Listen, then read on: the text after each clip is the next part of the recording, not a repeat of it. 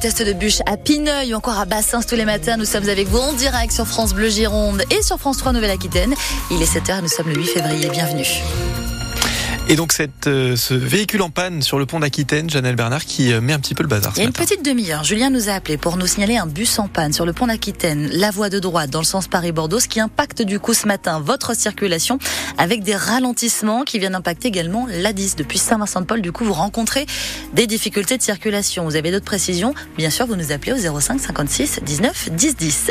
La météo, on est sur une journée encore grise sur le département Thomas Cognac. Oui, tout gris vraiment aujourd'hui du matin au soir avec du vent, aussi des rafales jusqu'à 75 km heure sur le littoral et des températures euh, douces, vraiment très douces pour un 8 février, 15 degrés cet après-midi à Bordeaux, 16 à l'Espar, 17 à Arcachon.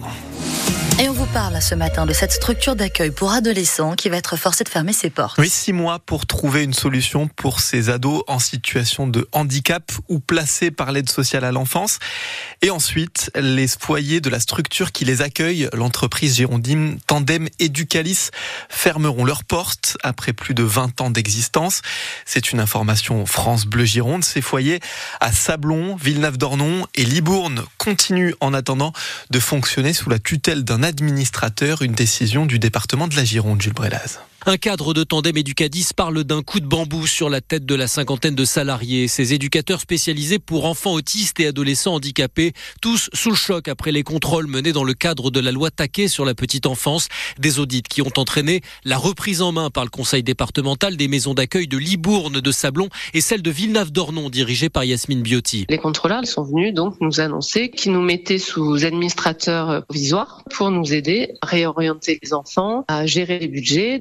Pris la main complètement. Là, donc là, aujourd'hui, par exemple, on se retrouve là avec une carte bancaire qui est pas alimentée. On peut pas aller euh, faire nos courses qu'on fait hebdomadaire. Euh. Incompréhension des dirigeants qui insistent sur leur savoir-faire fort de 20 ans d'expérience. C'est un choc extrême, déclare David Boyer du Rocher, le fondateur de Tandem Educadis, juge inconcevable les conséquences des contrôles de la collectivité. Effectivement, nous avons eu des audits du département qui les ont certainement amenés à cette cessation d'activité. Par contre, je trouve que effectivement la sentence, la sanction est terrible. Alors comment expliquer cette cessation d'activité? Aucun soupçon de maltraitance dans ce dossier, nous affirme une source, mais plutôt des carences administratives et une opacité financière. Les éducateurs qui ont lancé une pétition pour avoir le droit de rester ouvert, elle a rassemblé 4700 signatures jusqu'à ce matin.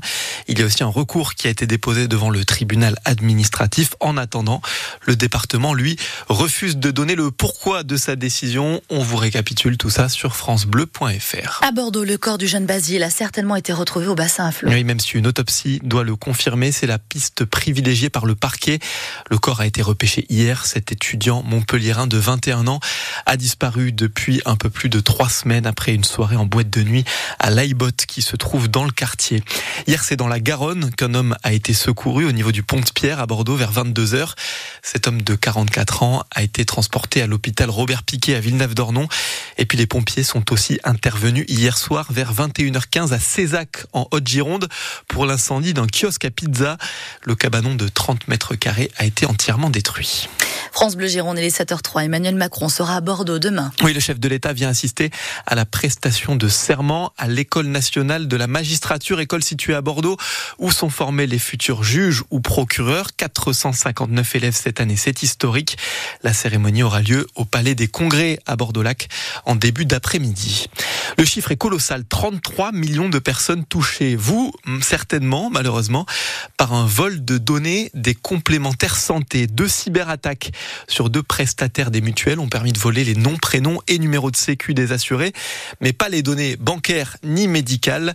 Attention tout de même si vous recevez un mail dans les prochains jours concernant le remboursement de frais de santé. On parle artisanat ce matin sur France Bleu Gironde. Oui, à 7h45, on reçoit Gérard Gomez, président de la Chambre des métiers de la Nouvelle-Aquitaine. Il va nous parler de cette étude qui vient de tomber et qui nous dit que 54% des artisans de la région ont confiance en l'avenir. 6% sont même très confiants plutôt rassurant, donc, malgré l'inflation et le contexte économique difficile, même si l'étude montre qu'il y a des raisons de s'inquiéter, Clément Carpentier.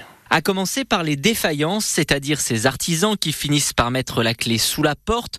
Aujourd'hui, il n'y a pas de chiffres officiels, mais elles sont en augmentation. Si certains avaient réussi à tenir le coup ces dernières années grâce au quoi qu'il en coûte, aujourd'hui, ils ne le peuvent plus. Un chiffre, pour illustrer cela, deux tiers des artisans se disent en situation de fragilité financière.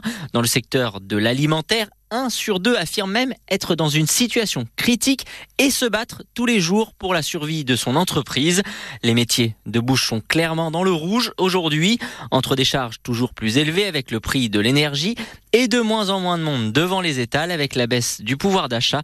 Ils prennent en plein fouet ce que l'on appelle l'effet ciseau. Enfin, il y a une surveillance accrue sur les artisans du bâtiment en raison de la crise de la construction neuve qui va s'accentuer en 2024. Clément Carpentier de France Bleu Gironde. Eux, par contre, ne sont pas optimistes pour l'avenir, pas du tout. Action spectaculaire menée hier par une trentaine de maires de communes du Réolais, près de la Réole. Donc, en fait, ils veulent que leur territoire soit, comme les voisins, classé en ZRR, zone de revitalisation rurale. Ça permet d'obtenir des avantages fiscaux pour que les entreprises viennent s'installer.